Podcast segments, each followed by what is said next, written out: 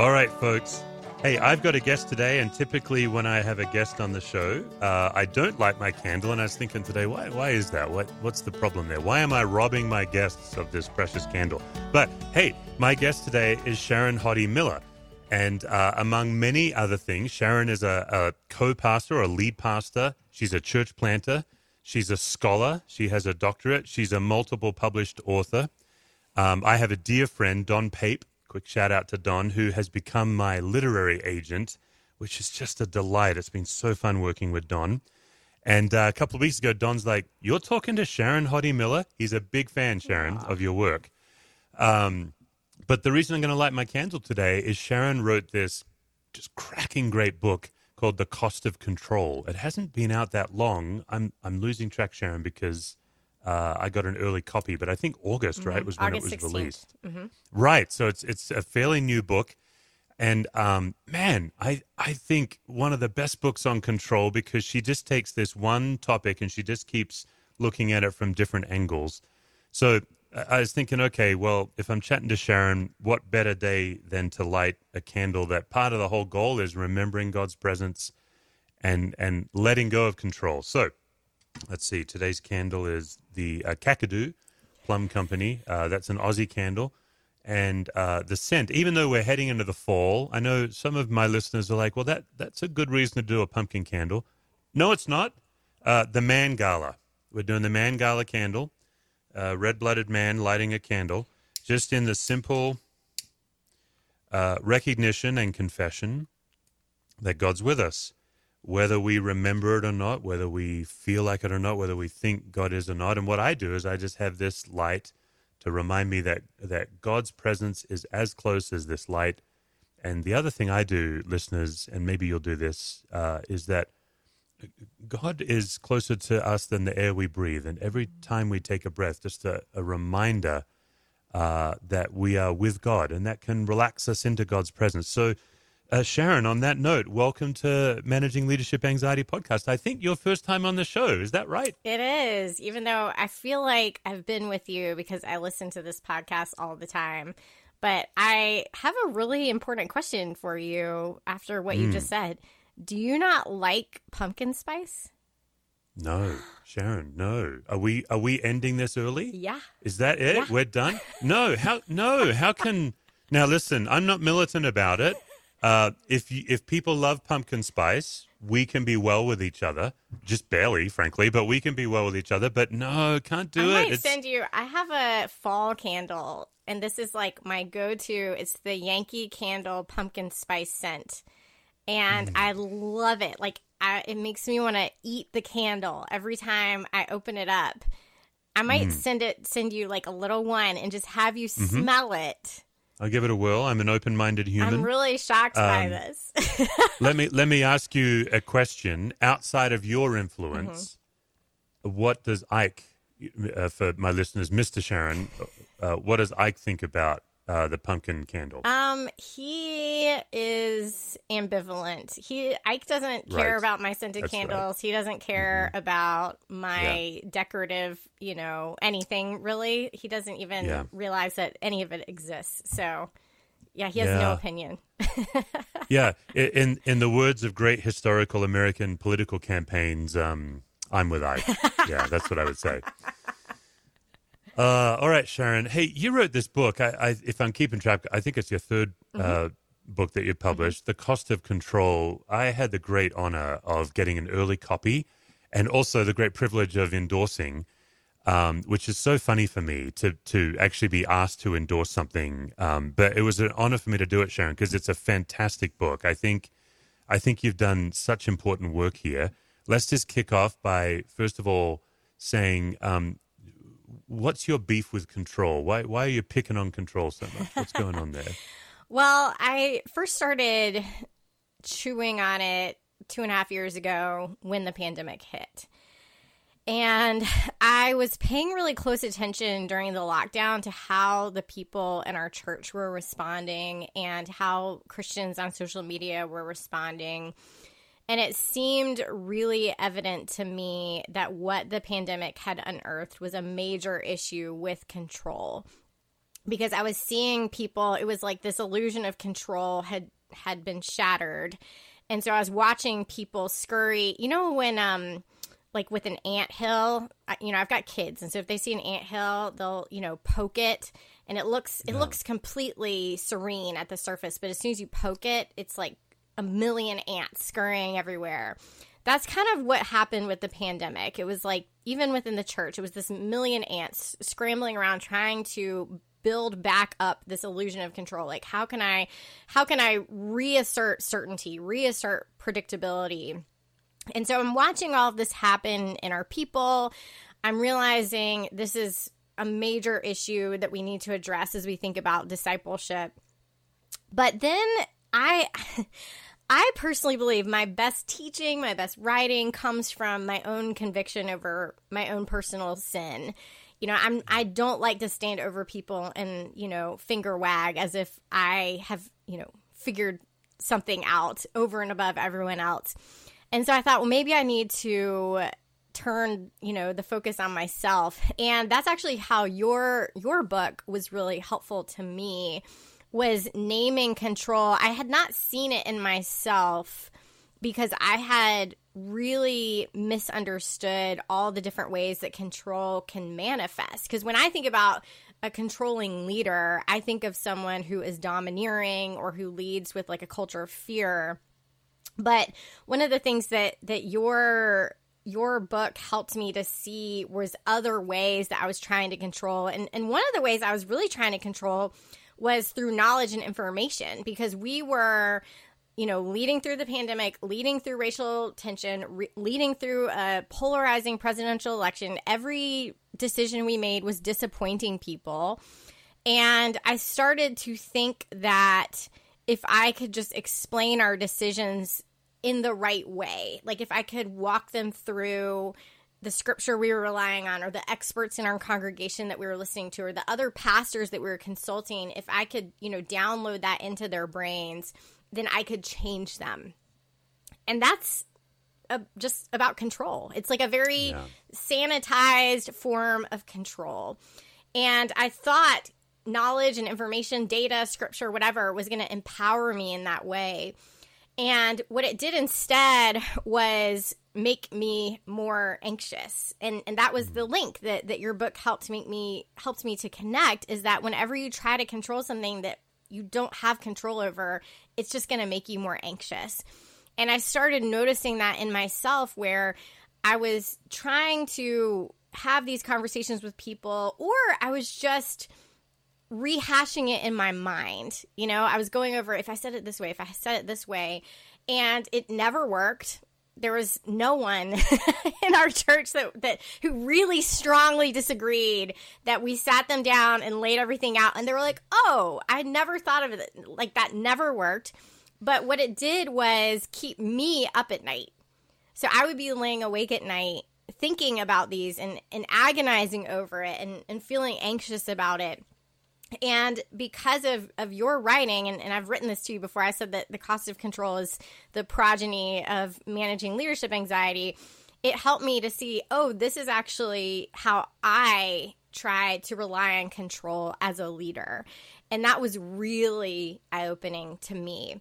And so I kind of came at it through those two different ways, was seeing the ways that the church has been discipled into this relationship with control, but also realizing the ways that I rely on control. And those are the two sources.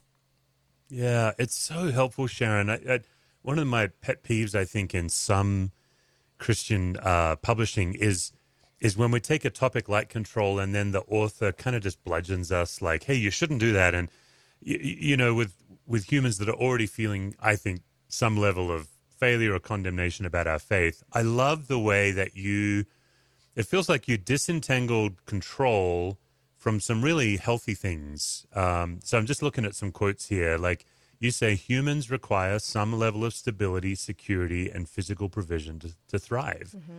And and you actually just put out there, it's okay to crave stability. Yeah. Um, tell us about that. Tell us about, like, I've got a few categories here. You talk about agency. Mm-hmm. Um, you're really trying to detangle what's healthy and good that can look like control, mm-hmm. but then when we cross into something that generates anxiety, mm-hmm. give us a couple of thoughts on that. The question that I get a lot is, why do we struggle with control?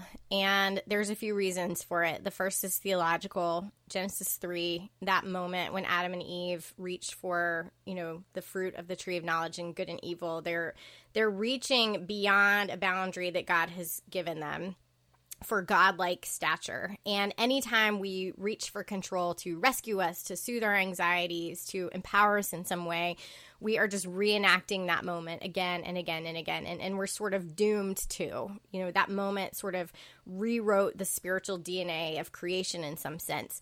And so that's why we struggle with it. Another reason we struggle with it is not theological so much as it is cultural. We live in a culture that promises us control through our technology, through our medicine, you know, through the internet, through our smartphones. We're constantly promised predictability and certainty. But there's a third reason why we struggle with control, and you just mentioned it, which is that we live in a post-Genesis three world, but we were created for Genesis one and two. We were created for stability. We were created for security. And so whenever we experience chaos in this world, whenever we experience brokenness, and we long for that to be healed, and we long for people in our lives who are making destructive decisions, for them to turn around and walk back towards life, that is not sin. That is not idolatry. I think the language we use about control is very often about it's it's idolatry. You know, you you be, you trust yourself more than God, and that is true sometimes. But the simple desire for stability and security was put in you by God. That's good. And that's like that's that. really, really important to remember. Where we go off the rails is how we pursue it. So if we think that that we can create that stability, if we can ensure that security, if we are the ones in charge, that's when we reenact that moment again in, in Genesis three. But simply having that desire is not wrong at all. And, and God affirms that desire by sending Jesus to make it right. Yeah. You, you talk about our relationship with our smartphone. Like in, in this book, you get really granular about practices and ways of thinking, and you call our smartphone a, a tiny tower of Babel. Mm, mm-hmm. um, and you really flesh out for us, you know, the, that God is infinite and we are limited. Mm-hmm. And uh, that that's part of what's going on with control. Talk to us about our technology. Uh, you know, one of the things you go into is just the idea that our smartphone is a portal for all, kind, all kinds of knowledge that we can't manage as humans. Right. What's going on there? So as I mentioned earlier, every time we reach for control, we're reenacting that moment in Genesis three, and we're yeah. doing that in so many different ways. There's a lot of different ways that we reach for control in our lives. I think the one that we associate most with control is probably power. But the one that I I would argue is probably more common and was the at ground zero of the original sin is that craving for knowledge and this yeah. belief that that knowledge is going to empower us. And how I already described, I, I thought that I could use knowledge to control people, but we also go to knowledge thinking that it will empower us, that, that it will give us security and stability. And a really common example of this is when you are experiencing some sort of illness, and the first thing you do is you Google it, and you go to the internet thinking that all of this information is going to empower me and is going to give me peace. But that has like literally never happened. You know, yeah. you always, because you don't have the expertise to sort through all the information that, that you, you have. Basically all medical data that has ever been, you know, discovered is, is at our fingertips because of the internet, but we haven't spent seven years in medical school. We don't know how to, you know, sort through it all. And I had about a year ago, I was having some stomach pain. And so I went online and I, you know, looked up all the possibilities, and of course I decided it is the worst possible thing. You know, I'm dying. That's what this is. And I finally go into my G I, G I doctor and I tell her, I've done this research and I've come to this conclusion. And the first thing she says to me is, get off the internet. Yes, that's right. And so, yeah, that that's just one example of many where we go to knowledge, we go to information thinking that it's going to empower us, it's going to give us security and stability, and instead it makes us more anxious. And it's it's circling all the way back around. I know this is a really long answer to your question, but, you know, we part of it is the internet gives us this God-like omniscience without God-like omnipotence. And so that's why it is it's so overwhelming to us, is is we we are not built to bear. We I already gave that example. We can't process all the information, but but we can't process it emotionally either. We we were not designed to know everything that is happening all over the world all the time. Only God has that capacity to know all of that without being overwhelmed by it. And so we think that having all this information is empowering us, but what it's really doing is is crushing us, is what is happening. And that's where I came uh, with that that metaphor I used of this tiny Babel in our hands is, is we have this ability because of our phones to kind of stand over the world, seeing everything that is happening at all times. And it's it's giving us this godlike omniscience, as I just said, but but we can't handle it. It's too much for us. Yeah. What what is it about the human? Like we we, we get drunk, we sober up, we say, I'm never doing that again, and then we do it again. Like as it relates to, mm. I've got a stomach ache, and I know that searching the internet medically is a bad idea, and yet here I go, and then I regret it. My doctor says stop doing it. we we keep we keep going back to that. Like for me, you, you know, if if I don't do my own tools or really work on it, I keep believing in the moment I can worry my way to peace, mm-hmm. that kind of idea. Yeah.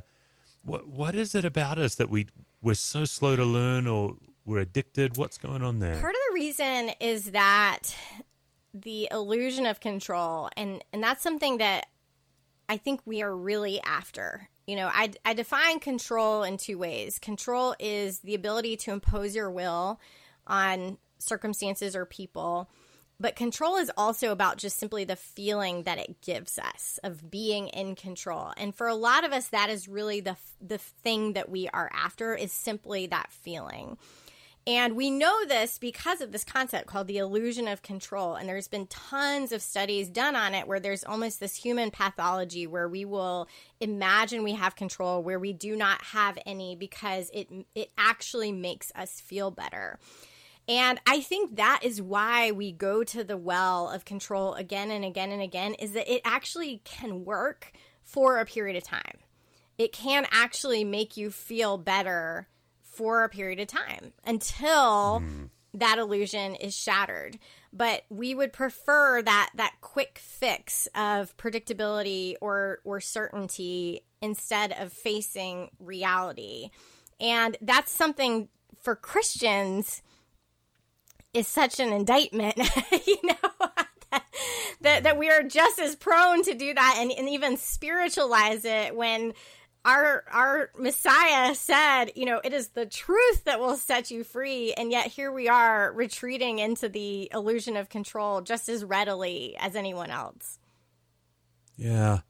You you get pretty uh, particular in this book, Sharon, and, and one of the topics you link is the relationship between control and shame. Mm-hmm. Some of our earlier experiences. Mm-hmm. Obviously, I know Genesis three is screaming there again, but tell us the relationship with uh, control and shame. That one was really fascinating. I almost did not include that chapter in the book, but I came to it through Ike, actually. So control and shame has a pretty obvious link in terms of controlling people with shame. You know, shame is really powerful for behavior modification. You can you can get people to do what you want them to do with shame pretty easily. But there was another element that was so fascinating, and it's something that I would have never come to on my own, but as Ike has spent the last several years working through a lot of stuff from his childhood. He is the adult child of an alcoholic. He experienced physical abuse as a child and has been really unpacking what that means for him as an adult today. But one insight that his counselor helped him arrive at is the ways that Ike uses shame to make the world feel more predictable. And so shame is a way of, of him feeling more in control in the world. And to me, that does not make any sense at all. But as his counselor unpacked it, what happens with adult children of alcoholics is when you're a child and your parent is intoxicated or sober, you don't know the difference. You you don't understand, you know, levels of intoxication. You just know my parent is treating me this way right now, and they're blaming me for it. I, I, I'm a, a nine-year-old can't tease out, they're blaming me, but it's actually because they're drunk. They don't know right. that. And so what a an alcoholic parent teaches their child is you can control how I behave. If if you would just be good and do what I tell you, then I will I will be a good parent to you. I will treat you well. And they put this this false belief basically in their child that, that you are in control of the people around you. You can manage the anxiety of people around you. And that's why so many adult children of alcoholics become codependent, is they believe it is my responsibility to manage the anxiety of people around me. Now, what that translates to is essentially this belief that I'm trying to think of the, the clearest way to explain this. Shame in that moment does, as painful as it is, it does create a sense of predictability and control in the world, because yeah. kids are believing, well, you know, if I change my behavior, then I can keep this from happening again. And the reason that that actually helps children and then later on adults to feel more in control is the alternative is I control nothing. I control nothing in this chaotic household. It doesn't matter what I do. I, I'm not in control of this parent. And that is actually a scarier alternative. And so as these kids grow into adulthood, this shame narrative gives them this sense of, of power and influence in the world. Because the alternative is I can't control these things that are happening to me. I can't control what people think of me. I can't control how people respond to me. Does that make sense? Yeah. And, yeah. It's actually quite, uh, I, I don't know the word for it, Sharon, but it it's arresting to hear it. Yeah. Like the first time Ike explained it to me, I just was honestly stunned. But it, it makes yeah. a lot of sense that, that shame would help the world feel more predictable to you, because if it's your fault, then at least you can change that behavior. But if it's not your fault, then it means you're just vulnerable to the unpredictability of the world. And that's a scary thought. One of the things my wife, Lisa, has taught me to do, she, she's a therapist, and um, is is one of the great gifts of a therapist is they pay attention to what they're feeling when someone else is talking. Mm-hmm. And I'm trying to locate what I'm feeling. Like, part of it is I just want to find Ike and thank him for doing hard work. Like, I, yeah. there's this overwhelming response to me, like, man, what a, uh, I don't know how to put words to it, Sharon, but like, what a courageous journey. Mm-hmm. But I guess for the sake of our podcast, I'm also thinking in the moment, okay, most of my listeners are pastors. Mm-hmm. A lot of my listeners are church leaders. And this is the story I run into again and again with church leaders, is some kind of a childhood experience that in some roundabout way got us into ministry. Mm-hmm. And on the one hand, God has redeemed that pain. But on the other hand, if we haven't processed it, we're being re-beaten up by ministry, or worse yet, we're beating people up mm-hmm. with it. Yeah.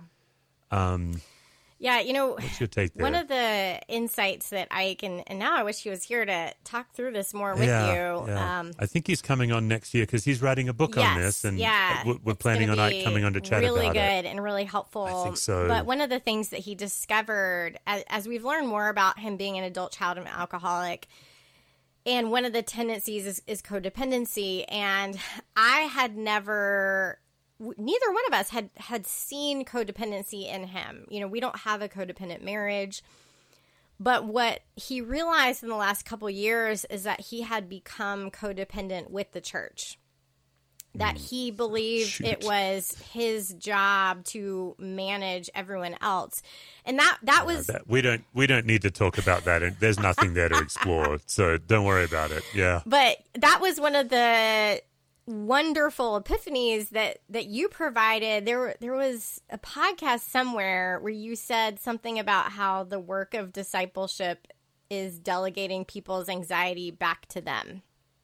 Yeah, putting the anxiety back where it belongs. Yeah, making people carry it. Yeah. Not in a yeah. not in a um, uh, vengeful way, but in a true spiritual growth yeah, way. Well, yeah, well, and, and recognizing I cannot be Jesus for you. Yeah, thank God. And thanks be to God. How yeah. you know important it is, like our for us to understand that, and for us to help our people understand that. But if I try to be Jesus for you, it won't work. But it will just crush me in the process. And so that was a that was a huge eye-opener for us. But what we also saw, another way that control was playing out in Ike's leadership, because control is playing out differently for us. Yes. For him, the way that it was playing out was this hero mentality, that I need to always be on call. I need to always be there. If I don't show up, if I don't do my job, this whole thing is going to fall apart. And there were times where he would actually say that. And I would I would stop him and I'd say, you need to listen to yourself right now. Like, listen to what you just said. Because I know theologically you don't believe that to be true. But in actuality, your theology and your practice yeah. are, are not matching here. And, and he was like, well, you know, and, and he would totally admit all of this now, but he would say, well, you know, if, if I don't show up, like, who's going to do this? Who Who's who's going to make all of this run? And so when you're living that way, and because of that, you're not having boundaries, or you're not observing Sabbath, that is a control issue. But it looks like you're laying yourself down. It it looks like sainthood. You know, you're you're just a really good pastor, right? But it's it's about control. Yeah, yeah. Well, you know, um, enough about Ike, because this one's hitting pretty close to home. I know, he's gonna listen um, to this and be like, "All right, guys." yeah, Ike's like, "Yeah, let's edit it." But no, it. I, but it's also, Sharon, like, you're talking about so many pastors. Mm-hmm, like, this is. Yeah. Like, I'm feeling activated by it too. These, it, it, I think you're you're putting your finger on the pulse here. But I did want to. Um, one of the gifts of your book is when you get into the control of body image, mm-hmm. and I think that's one of the unique gifts you're bringing, uh, even as a male reader. Like, I think a lot of people could simply say, "Well, that's a that's a female thing," but it's not. Talk to us about control and body image, and I mean, one of the great gifts of the book is how you take these categories and just. Let us sit with it for a while. Get us into that. Yeah, I have a section of the book where I look at different areas of our lives and what it costs us when we try to control it. And, and that's where the title yeah. of the book comes from, is it's not just that we are reenacting Genesis three whenever we try to control something, but we're also reenacting its consequences. And so anytime we try to control something that God has not given us to control, it will cost us or our relationships in some way. And so I have a chapter where I look at what happens when we try to control our bodies. And our bodies would seem like the one of the few things that we actually can control. And we do have profound agency over our bodies. You know, we can exercise, we can eat healthy, we can take good care of our bodies, but we don't actually have control over them. And yet we live in a culture, again, that promises, oh, yes, you do. You know, here's this here's this product that can help you make your body submit to you. Here's this diet regimen that you can do, and this is going to help you to get to the weight that you want. Or here's these supplements that can make sure you don't ever get cancer, or, you know, whatever it is. We're constantly taught that, that we can, in fact, control our bodies. But the truth of the matter is we cannot. We are all, you know, aging. I was I actually just did a radio interview where two days ago where the guy asked me at the very end about this. And the, the last thing I said was, well, you know, the reality is sooner or later, we're all going to die. And that, that was how yeah. I ended the interview, which was really, really great, really strong. Yeah, yeah good. Yeah. But that that is the reality is, is we may experience some success in controlling our bodies for a while. And and I think that's why we think it's possible is if you're young, if, if you're healthy, if, if you've been able to manage your weight fairly easily, you might not even think you have an issue with control, but that's simply because your body has cooperated with you. But sooner or later, it will not.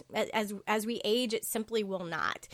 And if we believe that it is the job of our bodies to submit to us, to serve us, and then all of a sudden they're not cooperating anymore, that, that our bodies are betraying us, then that can flip into body shame. It can flip into body resentment where we become disjointed persons, where we almost see our body as kind of an enemy to our flourishing. And that is has been literally the source of all sorts of Gnostic philosophy for thousands of years, where the body was seen as this lesser part of the, the human right. person. And so I, th- I thought that was really, and you're exactly right. It's not just women, it, it's men as well.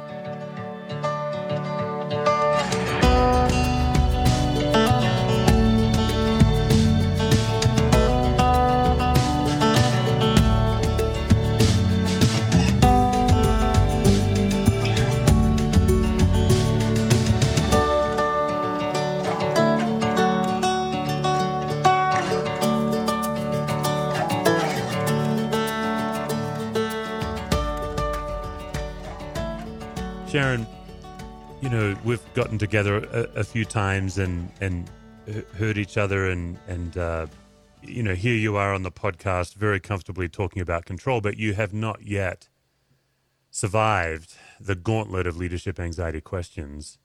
So uh, without further ado, here's a few for this season. Okay. Let's see. Uh, sometimes we can be the last to know when we're not okay. Who in your life knows you're not okay before you do? And then related to that, how do they know?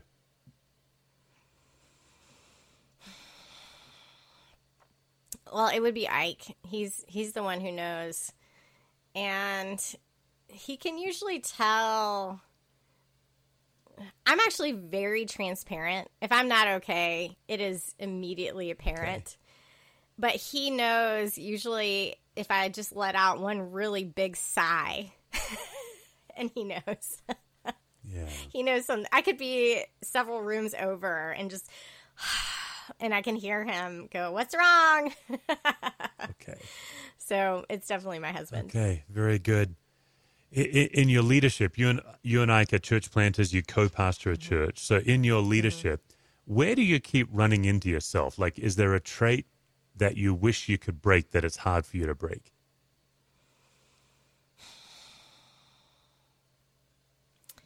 There are many.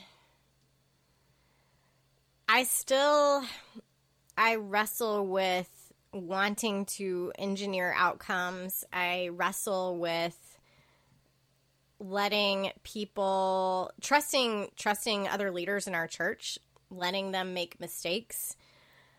Or, or maybe it's not even them making a mistake. I think they're making a mistake, letting them do that. But one thing that has really plagued our marriage is we are leading together, and we have really had to figure out that dynamic because I'll constantly ask Ike questions about the areas that he oversees because he's readily accessible to me at all times. I will ask him questions that he knows are not really questions. You know, they're rhetorical or they're leading somewhere. And that has brought work into our marriage in a way that has been really unhealthy for our marriage. And we've had to work really hard to have firm, clear boundaries around when are we going to talk about this and, and what is even in my lane, you know, to talk about. And that's been something that has been very, very hard for me. Man, I'm I'm going to jump into the gauntlet. I've never done this before, but as I'm hearing you say that, I'm thinking of um, my dear friends Jeff and Sherry Surratt, who wrote a mm. book called Ministry Together, because uh, mm. there's so many times in their marriage they've served on a church staff together in various levels, including lead pastor. And yeah, the story that sticks out to me from them is um, they decided to, they were living in South Carolina at the time, and they decided to get out on a boat. And as long as they were on that boat, they were not going to talk about ministry because that's all they ever talked about. Yeah. And the boat broke down. They ended up having to spend the night on the boat, and they didn't know what to say. They just had run out of things to talk about because for years, you know, ministry had infected their marriage. So yeah, it's, man, I really admire you guys. It's a, whether you have a formal role or not, it's such a challenge um, serving together with your lover, you know, right? Like that's being in business and, and, uh, and marriage together is a challenge. All right. Yeah, we have done it imperfectly. Of course. For sure. Yeah. Yeah, of course. Um, you know, Sharon, as you think about your family of origin, anytime we do family of origin work on the podcast, it's never about blame. It's always about getting clear on what's been handed down and what, what you want to do with it. But what might be a family trait that has really helped you in your life, and what might be a family trait that's gotten in the way?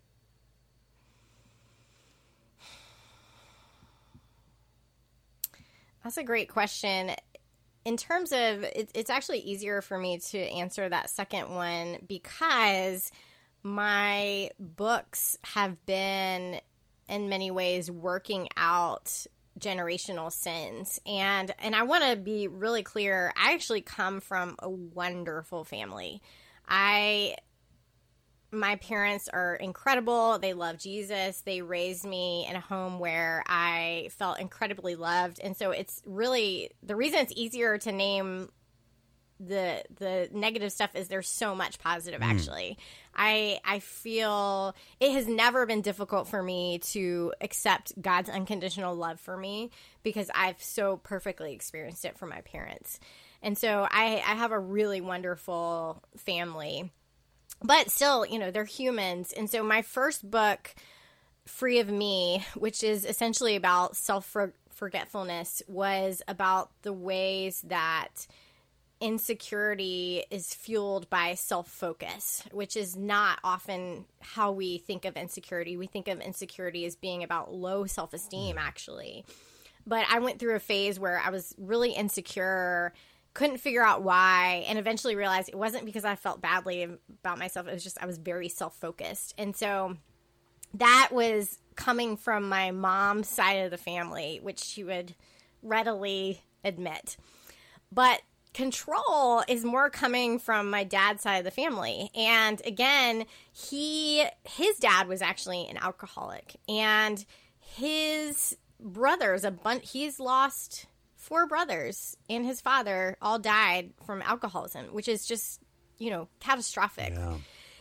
And he really wrestles with wanting to control, wanting to predict, wanting to plan everything, and it does not produce peace in him. You know, as, as soon as something does not submit, you know, he can plan this perfect vacation. And as soon as one little thing goes wrong, it's like all ruined. You know, it doesn't matter that we're all together, we're all having fun. And so control is, is definitely something I've watched steal my dad's joy in a lot of ways. So those are the two things that I've kind of inherited. But overall, honestly, I mean, my dad, considering what he came from, is just miraculous. He's he's just an incredible father. Right. Yeah, it sounds like, yeah, he did the hard work for sure. Mm-hmm. Yeah. I think all of us struggle. We've got three questions to go, by the way. We're on the home stretch here. But I think all of us struggle with an inner critic. And, mm-hmm. you know, I think our inner critic has a gospel. Um, mm-hmm. And, yeah, in some ways, my life journey is believing the good news of Jesus over the news of my inner critic. So to that end, I wonder if you'd be willing to fill in the blank. Uh, mm-hmm. Here it is. What if I were at least as blank to myself as God is? What What would be the blank for you? What if I were at least as blank to myself as God is to me?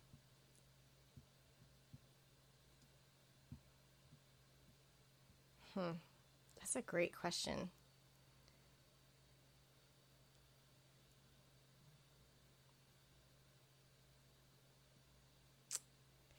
You know, this is probably going to be a very different answer than most. I actually don't really struggle with the inner critic as much. That is, for whatever reason, just not. And, and some of that, I think, was probably because of the spiritual work that I did with Free of Me, was really taking the power out of that that voice and that that focus. And so that's something I genuinely don't struggle with anymore. I think the thing now that I'm I'm realizing is probably the opposite, is instead of grace is more of like a thirst for holiness. I, I think some of my overreaction to, you know, the hardship of ministry, of being rejected, of being judged, is I show a lot of grace to myself, but sometimes I think that can flip into like a cheap grace mm, almost. Yeah. And I'm in a season where I'm realizing I've swung too hard in the other direction. And I really, yes, God shows us so much grace, but he also calls us to train like athletes. Mm.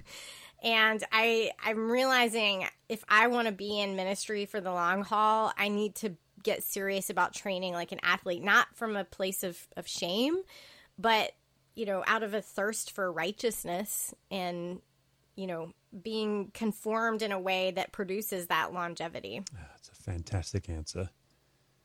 Uh, some of the work I'm doing now is um, about the gap that every Christian faces between what we believe and what we experience. So we have these mm. deep beliefs about God, but we don't always experience what we believe.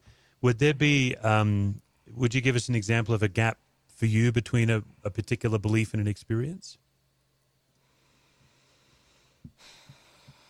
I should have thought about these more before. I know you ask these questions all the time. Oh, I, I prefer it. I prefer it unfiltered and um, unlike radio, uh-huh. like like so-called dead space is great on this podcast. So no problem. Dead space. Yeah.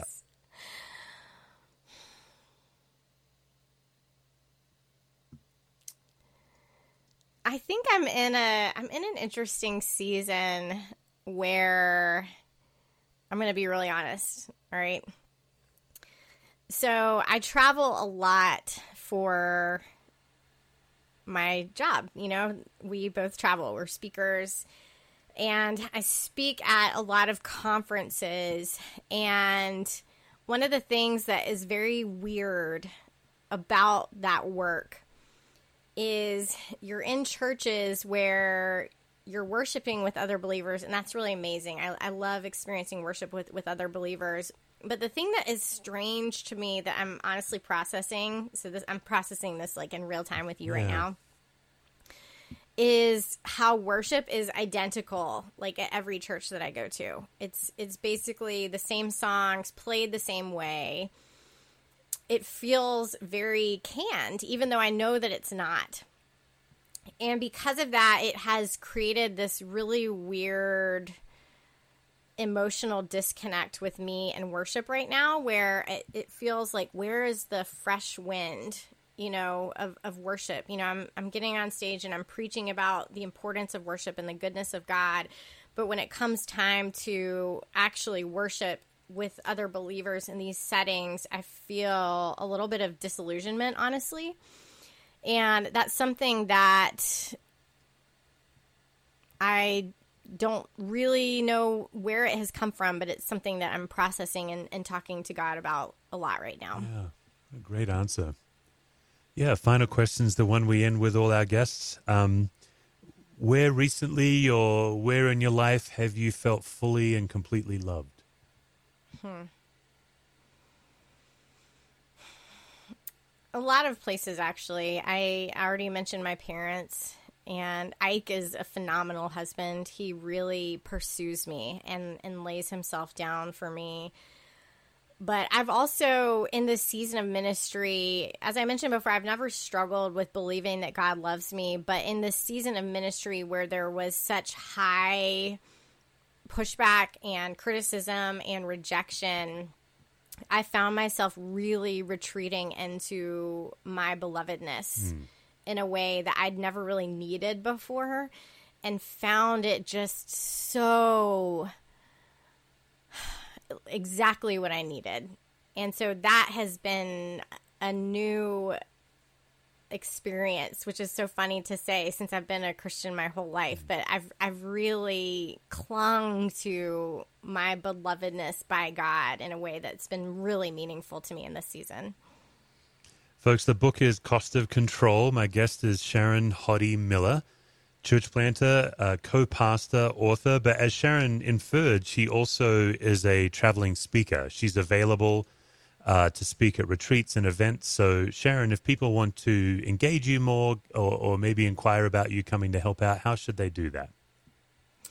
So I'm easy to find on Instagram, just Sharon H. Miller. There is a link in my profile for speaking, and you can contact my speaking agent that way. Great. Thanks for coming on the show. It's been great.